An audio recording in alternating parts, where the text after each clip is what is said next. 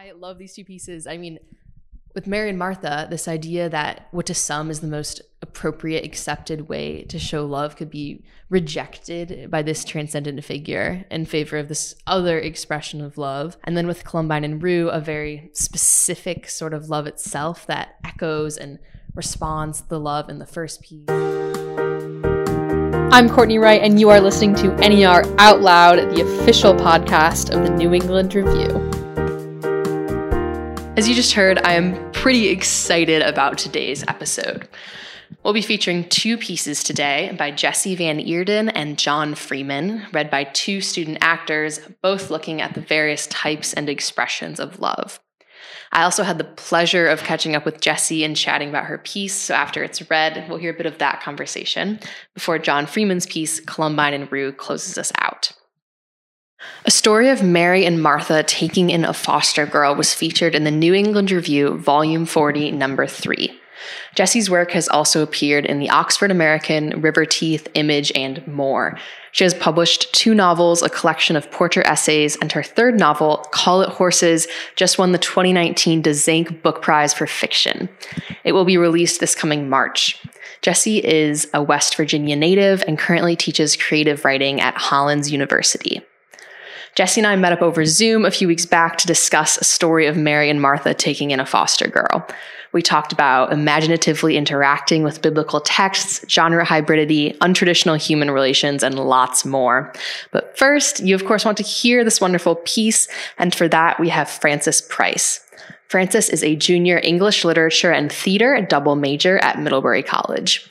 Originally from New Jersey, Frances is a part of Midd's theater scene and also has performed with Poetry Out Loud.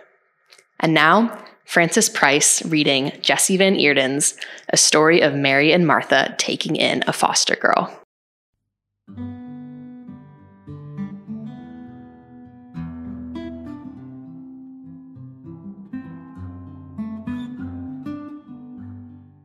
I stand out here in the blacker air with the night bugs in need of another story. My predicament is common enough. Divorced and childless at 40, and now, in the wake of a lover having left for good, there is some bafflement, as in heart in my throat throbbing, the sense of possibility drained. Stuck and narrowed, I need to pull on the natty sweater, light the lantern, and write all night for love's possibility outside the givens because what is a story but a husk for another story within it? I remember the day we made the cake, says Mary to Martha in the kitchen. Mary finds Martha crying soundlessly and says, conciliatory, We made the cake out of nowhere for nothing. It was a lark. Martha, skinny as a rail, Martha with her spreadsheets and to do lists and steel wool, shakes her head. No, no, no. I'm not capable of a lark. All I can do is prepare meat. Remember how you boiled the orange? Pulped it with peel and pith and all, and we baked it into the dense chocolate with soppy whipping cream on top? It was soppy because you got sidetracked, Martha cries. And the white peaks didn't form properly in the bowl. The berry atop each slice was your idea. It wasn't even anyone's birthday. And you left the rest for the raccoons and crows, remember? Mary hugs her sister at the waist, and it's like hugging a fence post. All I mean is you made the cake for nothing. She opens her hands as if to say, Your heart gives. Your heart has some give to it. The original story husk is in the Gospel according to Luke, chapter 10. In the last five verses, Jesus comes to the village of Bethany. Jesus, who wanders, with no itinerary or forewarning of a large party of guests. In the English Standard Translation of Luke's Greek, the story goes A woman named Martha welcomed him into her house, and she had a sister called Mary, who sat at the Lord's feet and listened to his teaching. But Martha was distracted with much serving, and she went up to him and said, Lord, do you not care that my sister has left me to serve alone? Tell her then to help me. But the Lord answered her, Martha, Martha, you are anxious and troubled about many things, but one thing is necessary. Mary has chosen the good portion, which will not be taken away from her. And that's it about the sisters. Luke plows right into chapter 11, in which Jesus composes the Lord's Prayer on a hillside and offers an analogy about the givingness of God. If a son asks for bread, will a father give a stone? If a son asks for an egg, will a father give a scorpion? He does not mention that it would be a woman showing up with bread and egg and meat and cutlery. And although Mary and Martha show up elsewhere in the Gospels, there's the business of their brother Lazarus being raised from the dead. No other Gospel writer renders this version of the story of Christ's visit to Bethany. We don't know what happens next for the sisters in this scene. In Luke's account, Mary is free and open hearted, sitting and drinking from the front of the Lord's words, refreshed. Martha is sweaty, harried, narrow, concerned with appearances and with making an impression, hospitable only transactionally. No one told her there'd be so many. She's nose down, powering through to make sure they all eat their fill. She must stay in control. So she is, ultimately, missing it. Martha the scold and the nag, alone in her toil. Mary shirks the customary duty of women to serve, which I admire, of course, but Christ and the men must eat. Someone must fill their glasses. So Martha inserts her gaunt face between the Lord and the seemingly idle Mary to say, in no easygoing mood, Tell her to help me. Or, closer to the Greek, bid her take a hand along with me in the work. Martha, Martha, you are worried, upset, careful, says one translation. And another, Martha, thou art bustled. The Greek suggests that he speaks it gently and with a touch of pity. It's strange he does not invite her and say, Martha, have a seat, but speaks only a rebuke which traps her in her lonely role. Mary gets it, and you, my dear, are a lost cause. But then a fissure, a gap. As is the style of the Gospel writers, Luke is terse and leaves loose ends. I know, though, that Martha turns beet red and blusters back to the kitchen, and Mary, with quite apology, hoists herself with great effort from the feet of the Lord and follows after her sister. Why did he have to say that? Martha says. And Mary, these dishes. The pile is enormous, the guests so many. Mary nods, tucks behind Martha's ear a piece of hair that is startled loose from her severe braid. They eventually do the dishes. He didn't have to say it with such pity, Martha mutters, steel wool to the pot.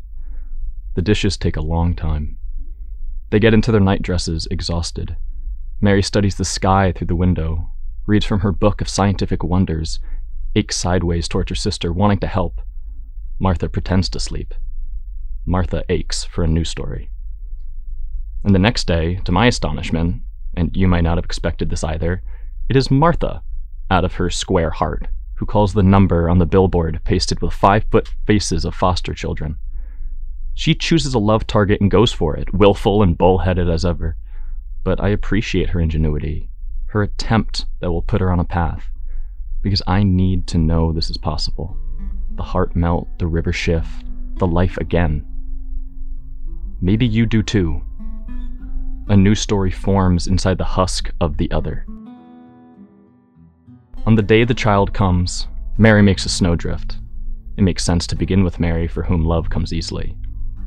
Well, not really a snowdrift. Leaping goat like and fat, Mary wears no overcoat, only a thin dress, so we can soon see it's not snow upon the bank of earth, but a pile of feathers. In their manyness, they are snow, they are whipping cream on cake, they are the innards of a beautiful duvet, all for the child. Mary adds a fistful more that she found beside the killing cones outside the henhouse, and from beneath the wind turbine in the radiator grill of a semi. Leap and squat, she peers close up at plumed vane fastened to rachis. That shift like a sail's mast. Each vane closer up, comprising a thousand barbs, feathers within the feather, each with its own tiny shaft and tiny sprouting barbs. And at the bottom is the dizzying downy after feather, loose fuzz meant for bird warmth, not flight. A fine poof out from which pokes the hollow calamus, the quill that once met bird bone or bird skin. After feather, Mary says for the sound, having just finished the bird anatomy chapter in her book of scientific wonders. Flecks of red, she will explain, are cardinal, or possibly tanager. There is the blue jays, the vultures, the plain swallows, the doves, though most are from the hens, a sawdusty white. Somewhere in the center, like a marble for the girl to find, Mary has buried one blue feather from an indigo bunting. She tried to show it to Martha, but Martha was a vortex of Pine-Sol and Clorox readying the house. Mary will have the girl hold this blue feather up to the sun and will say, Do you know this blue is not the blue you think it is? The bunting feather is gray in dull light, is not blue with pigment at all. But its blue comes from a structure of scales that reflect a blue wavelength of sunlight into the eyes. Mary moons over it. This gift to the gaze, this blue blaze. She reaches her fleshy arms around to keep the feathers fluttering a bit, as though fluffing a pillow. Of course, it's Martha fluffing the actual pillows and making the bed with hospital corners. She will teach the foster child to care for her teeth. Oh, Martha, all sinew and stick arms, having made a study of tactical movements between kitchen, counter, and stove. And nervous. My goodness, she's nervous. But it's true. It was Martha who called the toll free number on the billboard. The billboard said, above the huge faces of the children, Be a hero in the story, which struck Martha's mind like a two by four. The women on the other end of the line said parents are locked up and strung out. We have too many to handle. There's a young girl of 12. Her name is Maud. Could you take her? And Mary, overhearing, brimmed over and placed her hands at her own open face like two palm leaves. And Martha said, Yes, of course and Mary did a little topley dance and mouthed, I'm proud of you, while Martha pinched the receiver between ear and shoulder and wrote down the details. And now young Maud comes this afternoon, and Martha practices her instructions in a way that endears her to me. Here's your bed. Here's a corner of wool turned down. Here's your window open to the sound of the night bugs. Here's your bed. Here's a corner of wool. Here is Maud in the sister's doorway. A lean, wide eyed thing, hair red like a Brillo pad with a few loose coils gone straight. She appears in a too big boxy dress that would not be so boxy if she were not so stricken. Her collarbones jump in alarm from her skin. The caseworker carries a paper grocery bag of Maud's things, both bag and girl looking rescued from a fire. At the door, Mary, rotund and dressed in her finest, bows as deeply as she is able, and produces a chrysanthemum and an agate and a single swallow feather, and cannot speak. Are you hungry? You must be hungry, says Martha. The caseworker says, Go on now. And Maud takes slow, tentative steps toward the kitchen, following Martha, who has already turned and marched off as though fleeing or running late. Mary produces another feather for the caseworker and says, I think a bush tit but it's hard to tell this tiny. In the gallery of religious art from the 1600s, 1700s, 1800s, the painters tell the story of Christ in the house of Mary and Martha. And though the era changes, the clothing and the degree of poofiness of their dresses, it's always the same dramatization meant to edify by contrast. Vermeer is all color, of course. His Jesus in a rich navy robe gestures toward Mary and her spot at his feet her chin on her fist in soft shadow. But his face is exasperated, turned up toward Martha, who is pale. And in brighter lighting, that removes the secret self. Martha saying, But. But she holds the beautiful bread. She stands. She is ever standing. Tintoretto's Martha directly chastises Mary in her huge froth of dress on the floor. Martha's eyes glaring downward, Jesus at the table spilling forth his gentle words of life with disregard for the dishes and seemingly for the spat. Overbeck paints Martha with one hand on her hip, pointing to Mary like a tattletale, but Jesus wagging his finger to admonish. Allori's Mary is more schoolgirl with a moony crush than contemplative. And his rosy robed Jesus gestures again to Martha, with her full tray of empty glasses and flask. Why do you keep missing it? Always Martha is run off her feet, playing the martyr. She fritters away her time on the worldly and the mundane, no deeper glow to her face. This didactic depiction goes all the way up through time to a 90s cartoonish cover of an evangelical Bible study workbook. Martha, all school marmy, Mary, beatific, a sort of hippie possessed of a smoky intimacy with God. Don't be a Martha is the title of an eight week study for the harried single mothers and women in shoulder padded suits trying to de stress. Don't be a clod. Be all heart, be all open mouth. Forget about what's on the stove and in the appointment book and on the spreadsheets. The women gather in metal folding chairs in church basements with the workbooks in their laps, the back of their minds ticking with kids' lunches, PowerPoint slides due tomorrow, and who will organize the potluck? Resentful, nodding, resentful. The Mary and Martha duality somehow just shores up their Marthaness, not what they'd been hoping for. Of course, I have taken notes in such studies, balancing the workbook on my lap. Of course, I am familiar with that resentment and know my way around a spreadsheet. Of course, I see myself in the controlling, controlled Martha. The first lines on the skin of my 40 year old face etched my forehead in consternation. Of course, that's why I'm doing this. Old sweater pulled close, lantern lit, asking, What if this is not the story you think it is? What would I paint given the chance. The thing more secret there in the crevice within Martha's self, the intimation, the melting, the breaking forth. Why retread and limn in gold and fuchsia the already known? For Maud's welcome, Martha has made banana bread with lemon and walnuts. She already has a slice on each of three plates, and the butter has been set out to soften. She stands at attention while Maud and Mary sit at the table.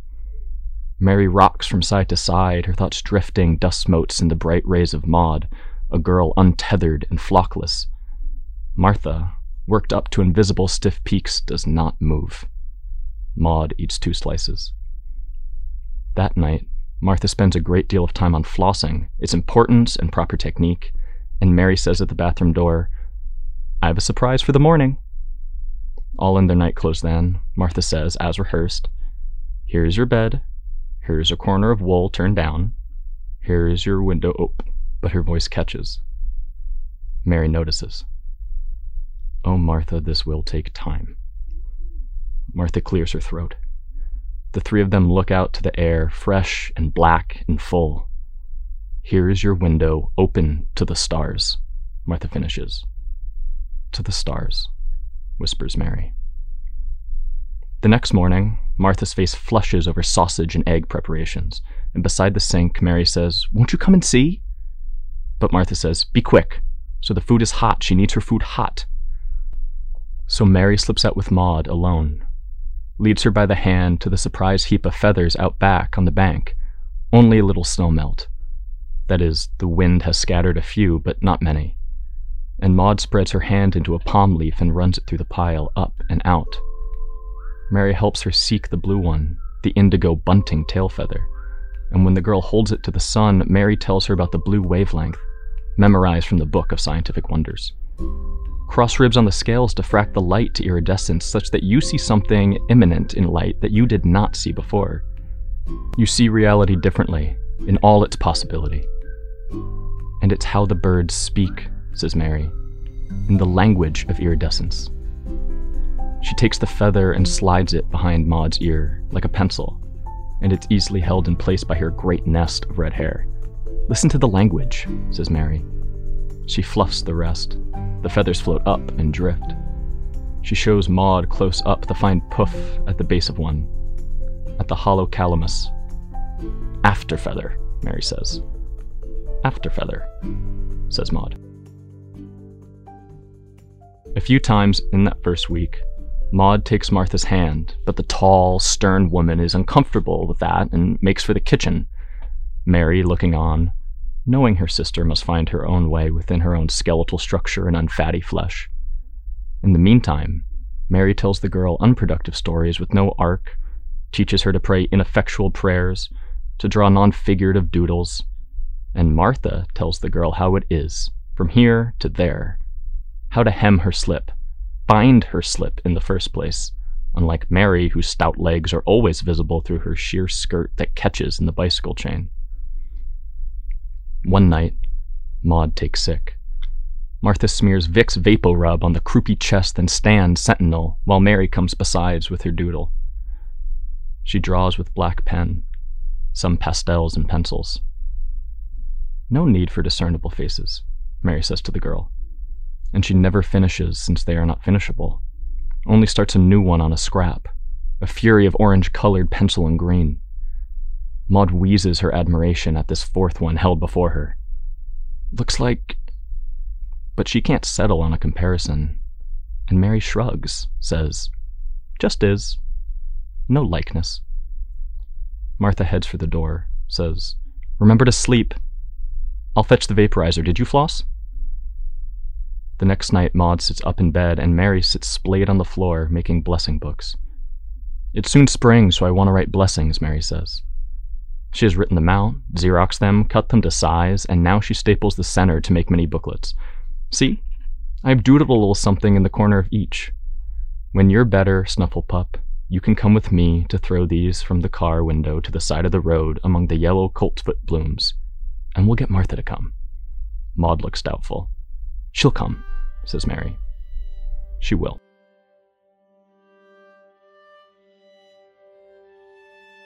As if my mind were still growing, the poet Gerard Manley Hopkins wrote in his journal once, and I copied into mine once.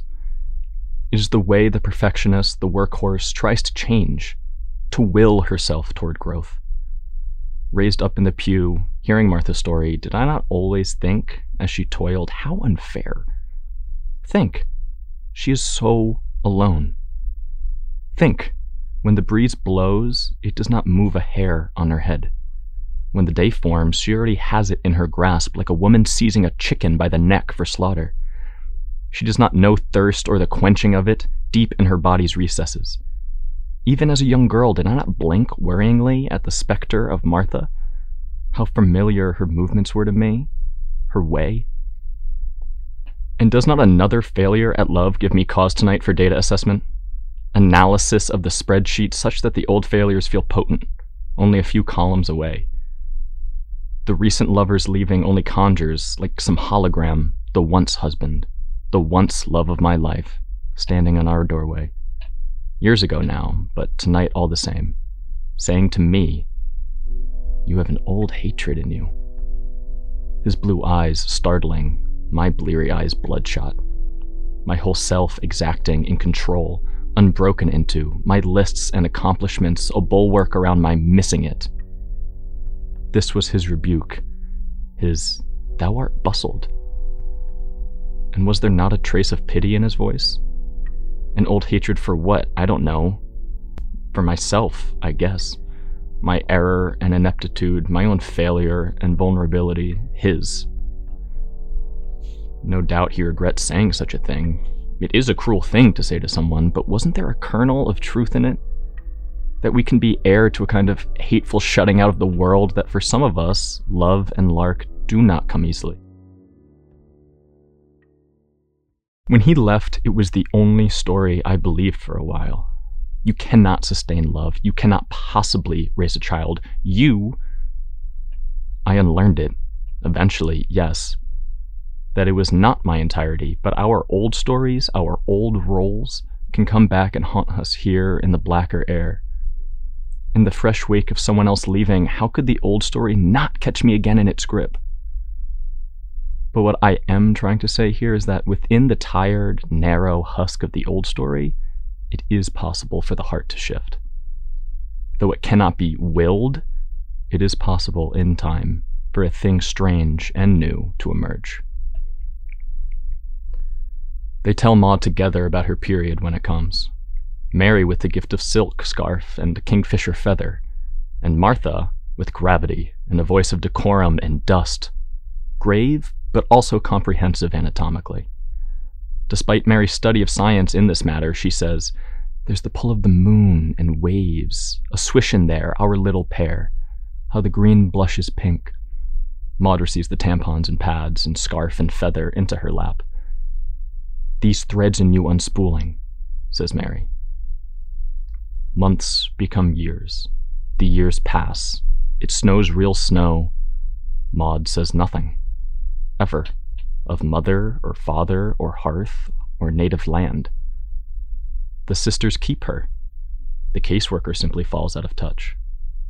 Martha thinks often of that first night before the open window, looks upon the three of them in night clothes, with young Maud in the middle, as if from the ceiling, and how unyoked they were and are, How mysterious the child remains to her, how mysterious the mechanisms of intimacy.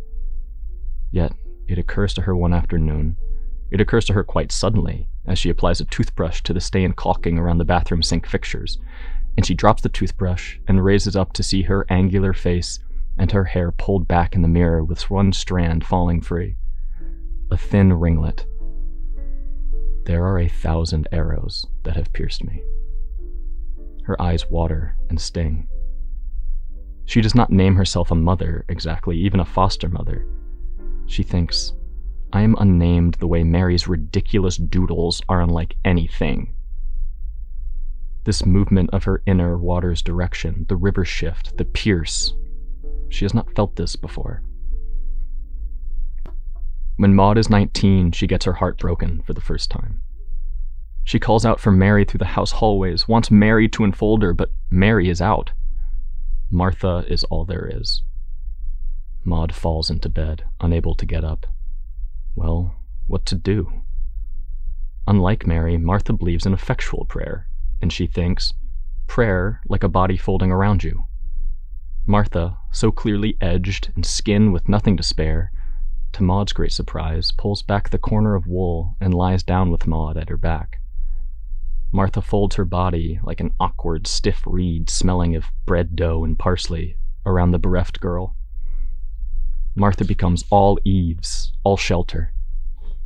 Maud is surprised out of her tears, not least of all because Martha has never lain fetal in daylight, not once. This is a way to pray, says Martha, matter of fact. Think of the results. How, if you have hypothermia and we spoon skin to skin, I can keep your blood hot enough to flow through your heart. Also, if there's a grenade and I fold my body around it and take the force to blow apart my innards, I could save you. It's practical, really. Then she stops talking and holds the shivery Maud unspeaking.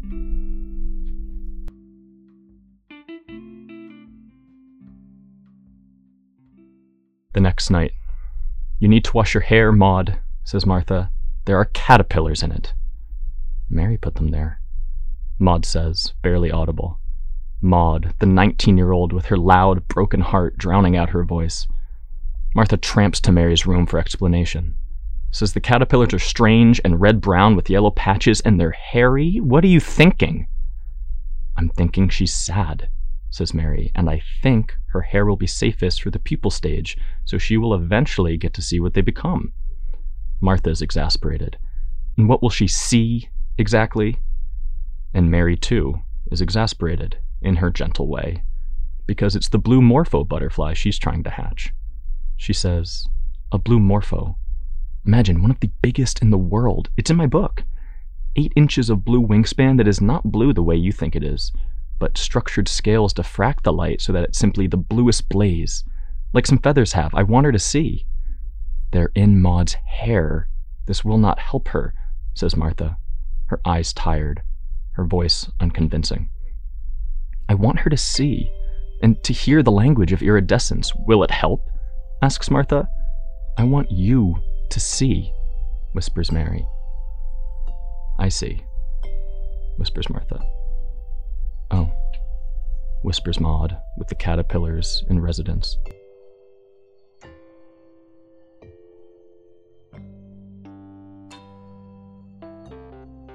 The next night, I once survived a hurricane, Mary says to Maud's door because of the heartbroken girl's self imposed internment, the secreted away pupae notwithstanding.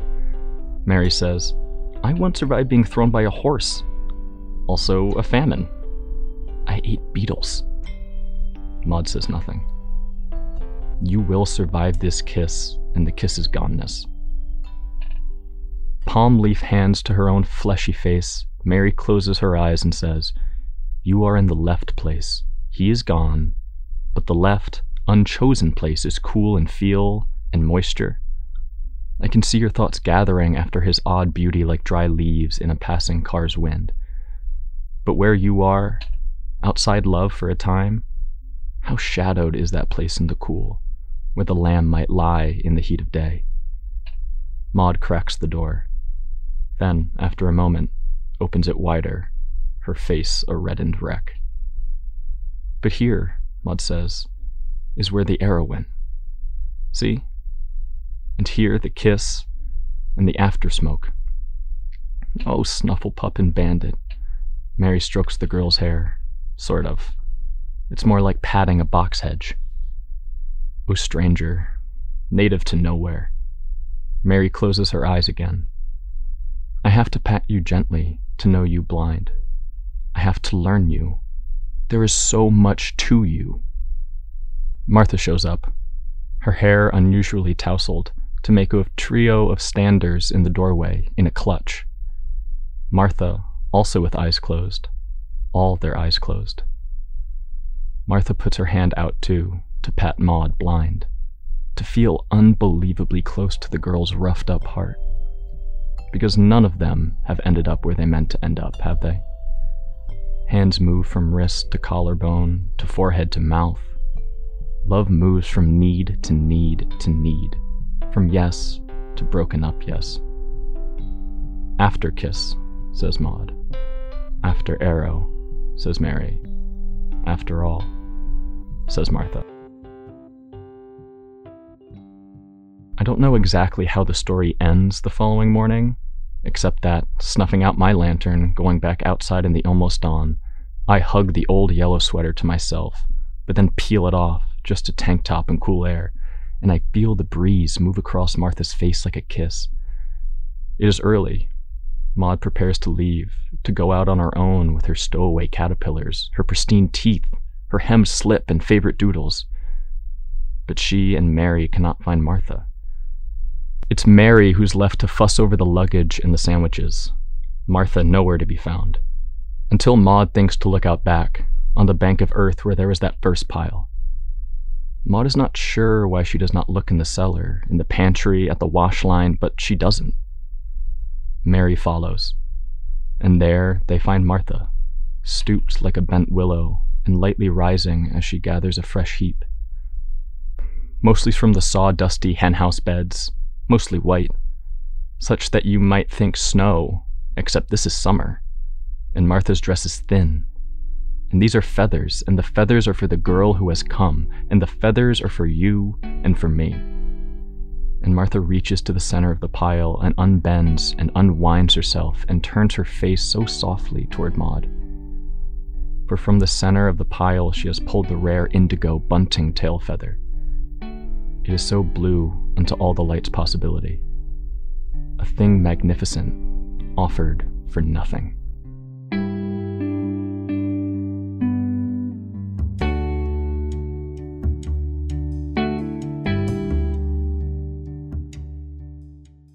And now, Jessie Van Eerden. Jessie, thank you for being here. You're welcome. Thank you for having me on. Yeah. So, could you tell us where in the world uh, are you right now? Well, right now I am at my desk in my home study in Roanoke, Virginia. Um, not on campus, teaching at Hollins today. So I have a day to kind of re- regroup, do some things from home. So, could you tell us a little bit about how writing sort of entered your life and then eventually how biblical stories uh, entered into it as well? Mm. Yeah, I guess um, writing entered my life pretty young. I was, you know, seven or eight and liked to write short poems and kept journals and always um, was always writing letters. So language was a big part of my life as a child. And I think probably biblical interest coincided pretty young as well. I grew up in a really small, uh, rural Appalachian church, and that was a big, big part of my family life. Was the youngest of four kids and a big part of my community life. So hearing the biblical text and sort of having it in my imagination really young probably infused my writing. Um, it wasn't particularly subject matter I talked about a lot as I went through. Um, I wrote some plays and then I wrote poetry and then kind of settled into the world of creative nonfiction pretty late in my college years, um, which is what I eventually got my MFA in. So that was that kind of became my home, the essay. Mm. Um, and I think probably the subject matter of um, of more sort of overtly of biblical characters probably started even after my graduate study So, for our listeners, Jessie sent me this very, very lovely article on a Jewish tradition of midrash. Was that like in your vocabulary at this point? And I think, did they send you the Marjorie Sandor Ram in the Thicket? Yes, you did. Yeah, I mean, that's, that's an interesting kind of intermediary space. So that, that came out in the Writer's Chronicle, um, which is a writing, a creative writing journal. It has a lot of great craft stuff. And, and Sandor's article is sort of talking about the tradition of Midrash and really how it can inspire creative writers. So the, the tradition of Midrash is a sacred tradition and in the, in the Jewish tradition of rabbis interpreting texts, oftentimes with um, story and filling in gaps that might exist in the biblical text. So that's a, a sacred tradition. It's something that I revere very highly, and I'm an amateur and starting to sort of study and read. So I so I don't practice midrash myself, but feel it, an impulse and an inspiration mm. from that practice into a way of interacting with biblical text more imaginatively. I think a big focus of it for me is to realize the strangeness that is there, that is inherent in texts that have become, for some of us, so familiar that they seem kind of closed and not um, not full of really any surprises, and they're often used for didactic purposes, for mm. behavior, moralistic um, teaching, and there's so much more interest, I think, in engaging more imaginatively and thinking, what are the silences and the shadows in these stories that, what are the possibilities that are there? So when you talk about like sort of the familiarity, was the Mary and Martha story, or I don't know if you could even call it that because it's not given a lot of space in the biblical text. Was that something that you grew up with a familiarity with?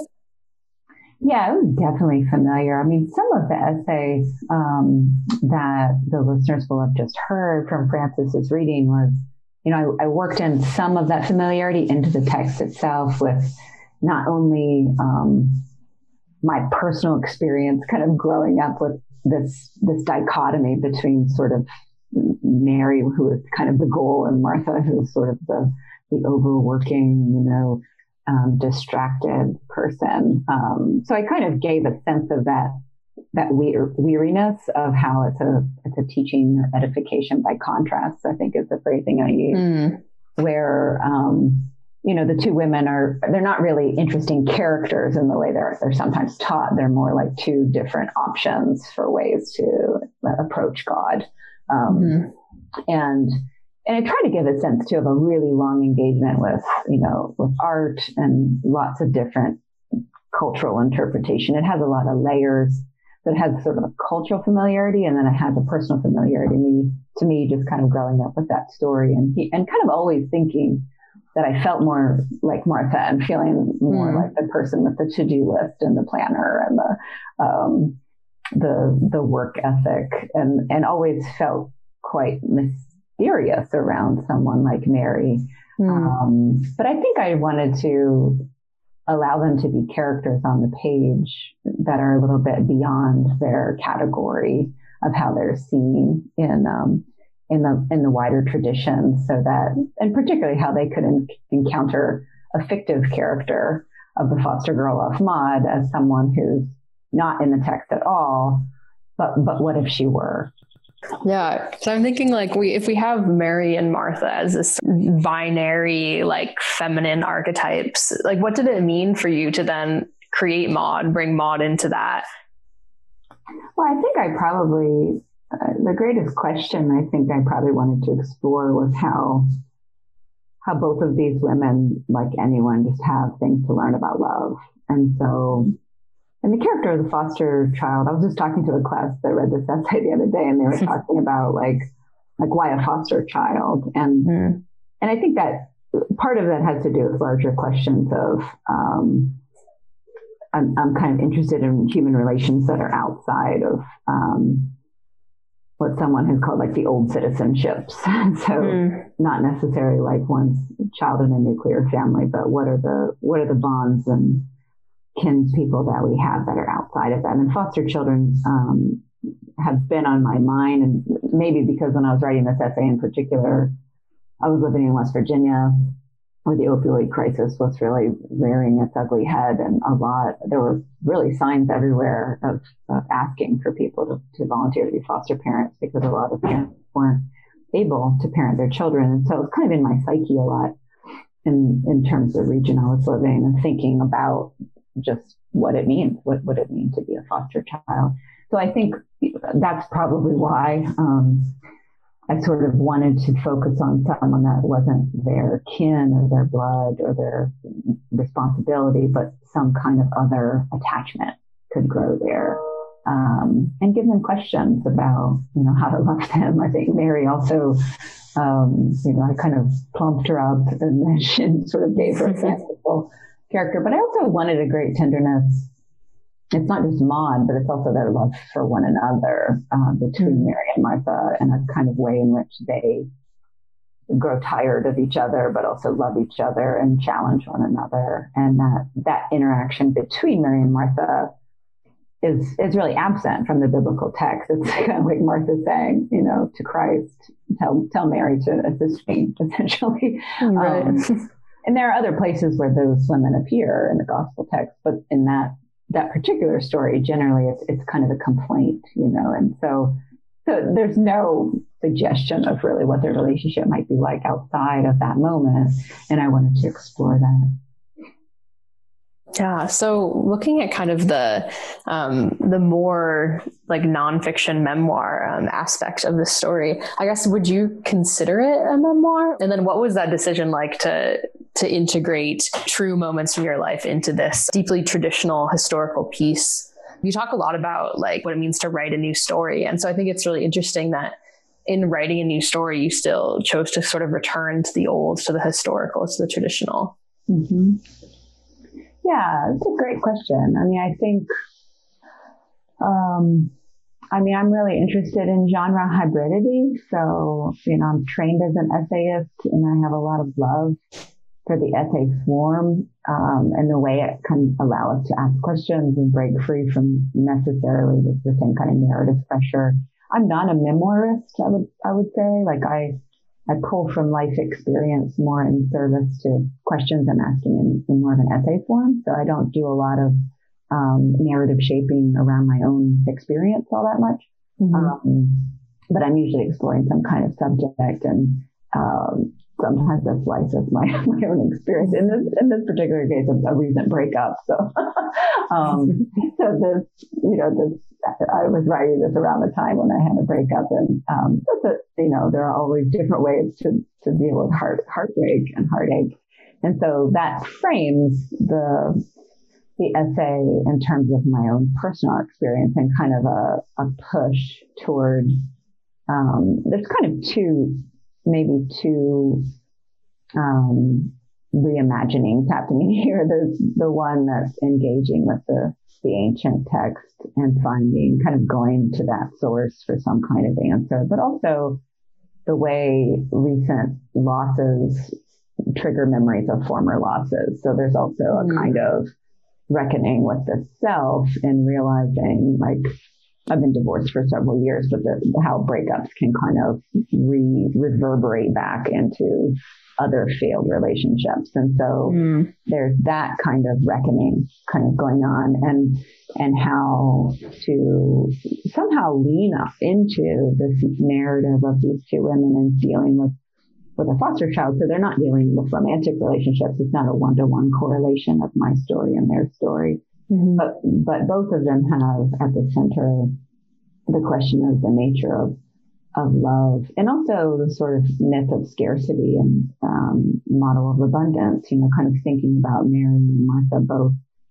Um, you know, Mary has an extravagance of, about her and kind of like a, she's not utilitarian. And there's something about Martha that has, it's as tender a love that she grows toward but it's not manifested in a, in a similar way. But I think her movement toward extravagance toward the end and the imagery of the feathers, which is, of course, a kind of image that doesn't have as much use or weight or, you know, kind of purposefulness, like making a cake or making some dinner, or flossing the teeth, you know, other images that you associate with Martha throughout.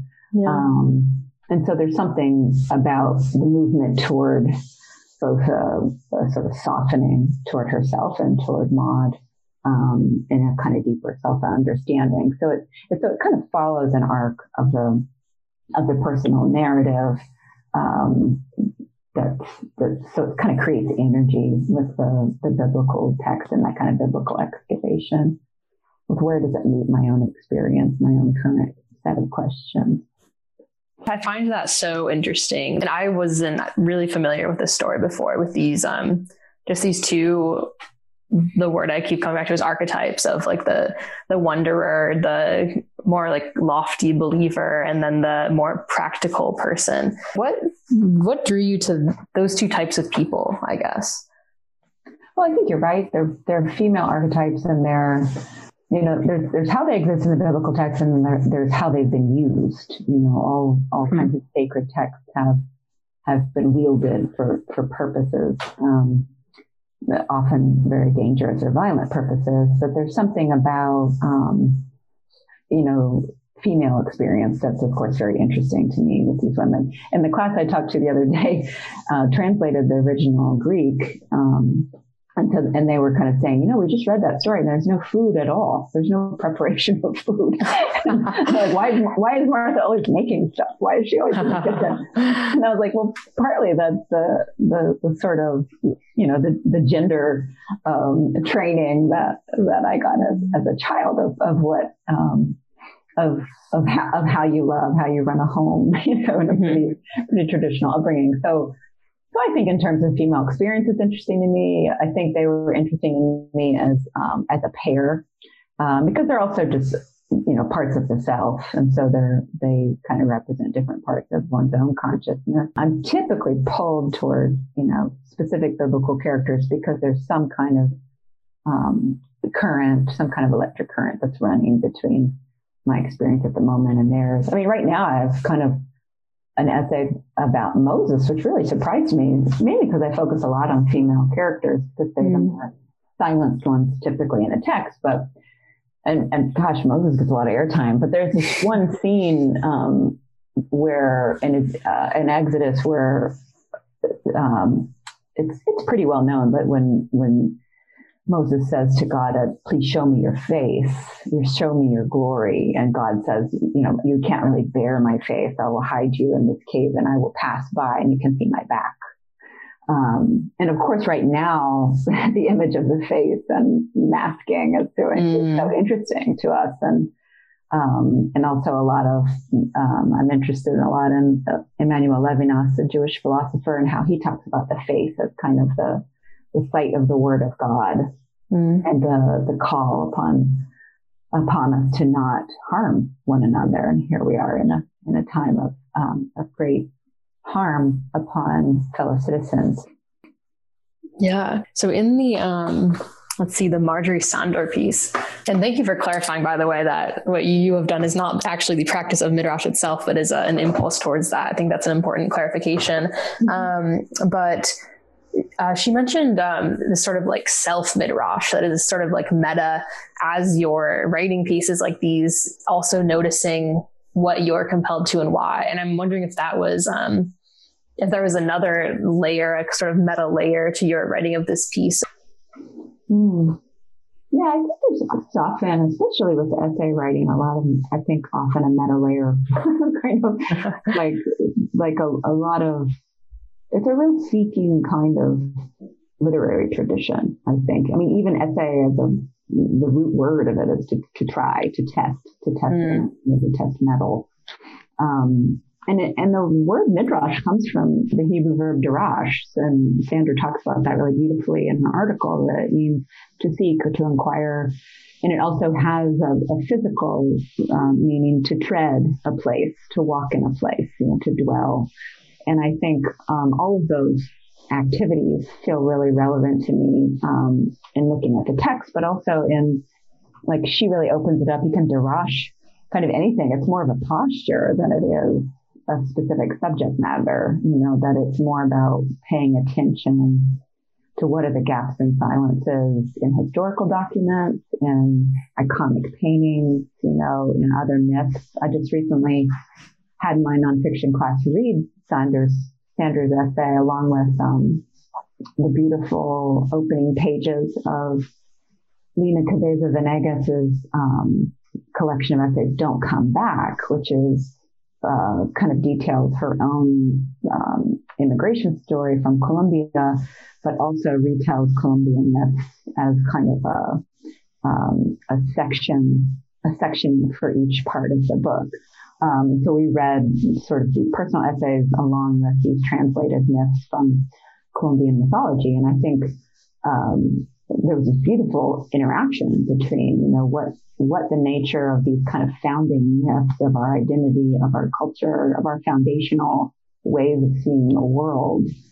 Like they're they're still with us, you know. They're, they, I mean, those things. My practice of spirituality has really evolved over my life. But what happens, I think, in those early years of coming into language and coming into understanding of how you relate to the larger world and coming into texts that have some kind of extra underlining to them, you know, extra kind of sacred value mm-hmm. um, in, in how you learn them. I mean, there's something I think really interesting there about an evolving relationship that, you know, a lot of people just kind of close the book, I think, particularly if they, you know, grew up fundamentalist like I did and then had kind of go away from it once they go to graduate school and get their degrees and kind of close that chapter. Um, and I've just never been interested in that kind of processing of, of that experience. Number one, because I, I still count myself a believer, at least in the way I define it, but also because I think it would be like tearing a lot of the fabric of, of my psyche and who I am as a self and how my familial relationships were formed. So so it, it, seems a lot more connected to me. And so it seems just as present as it did when I was eight and I was writing little notes on the book of Revelation in my little kitten diary. That's a lovely image there. I just have a, few more questions for you. Um, so, hearing uh, Francis read your piece, I'm so interested in what that was like for you because I'm just sort of dipping my toe into this literary world, but it's my understanding that that isn't a a super common practice of hearing um, sort of an out loud version in somebody else's voice. Um, I think typically authors read their own pieces themselves at readings. I picked a, a male intentionally with a deeper voice intentionally. I'm so curious what that was like. Um, if anything, yeah, it came up that uh, you thought was interesting or maybe wasn't interesting at all, and that's okay too. I thought it's interesting because I do feel like, you know, there's this weird tradition where writers go out and read their work and most mm-hmm. are introverted and would prefer not to do such a thing. Mm-hmm. Um, unless, you know, you know, there is an, there is an oral quality to the, to the work and there's a musicality to the prose or the poetry. So there, there, there is something special about vocalizing it, but I do feel like it's, it's not natural to a lot of writers because we're more private people. It's a good experience overall. It's kind of fun. Hear someone, you know, having someone read with such care shows attention mm. to your work. It's a different kind of connection that you have with a reader. So that, that, that has a, a unique pleasure to it. Awesome. Well, thank you so much. It's been a pleasure talking to you. Thank you, Courtney. Thank you for a good questions. I appreciate it.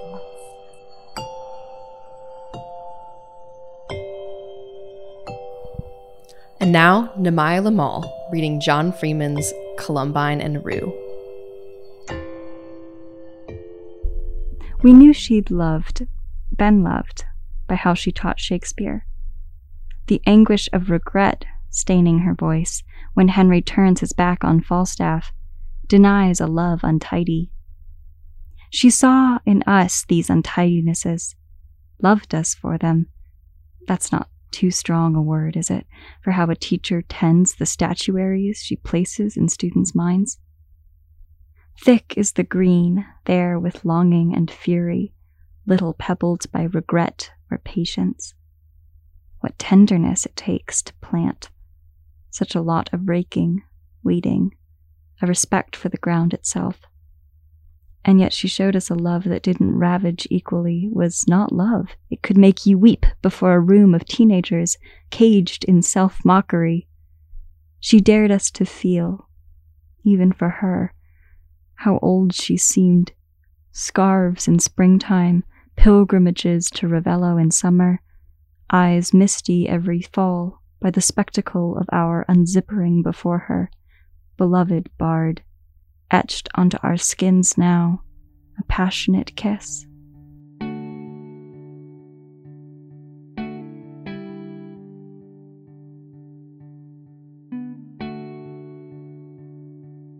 That was Columbine and Rue, written by John Freeman and published in NER Volume 41, Number 1. It also appears in his second poetry collection, The Park, published this fall by Copper Canyon Press. John's writing has appeared in the New York Times Book Review, the Los Angeles Times, The Guardian, the Wall Street Journal, and many more. He can be found on Twitter at Freeman Reads. Columbine and Rue was read by Namaya Lamal. Namaya is a senior comparative literature major at Middlebury College, focusing in German and English. She has done voice acting work for plays, performance poetry, and most recently LibriVox, where she volunteers to read audiobooks in the public domain. She's also an avid fan of NER and calls the woods of Vermont home.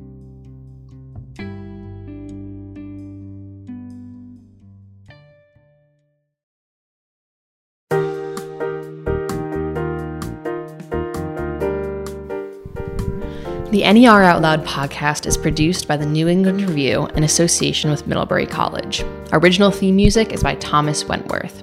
All other music was provided by Blue Dot Sessions. This episode was edited and produced by me, Courtney Wright, Middlebury class of 2021.5. Thank you to writers Jessie Van Eerden and John Freeman, to Gary Savoy at WRMC, the Middlebury College radio station, for engineering the readings, to our readers, Francis Price and Amaya Lamal, and to NER editor Carolyn Kuebler. If you want to learn more about the writing you heard today, head to our website, nereview.com, where you can find author interviews, events, and more. If you have a favorite piece from the magazine you would like to hear read aloud, email us at nereview at middlebury.edu. And if you like what you heard, please rate, review, and subscribe to NER Out Loud on Apple Podcasts. That helps others find the show. From NER Out Loud, I'm Courtney Wright.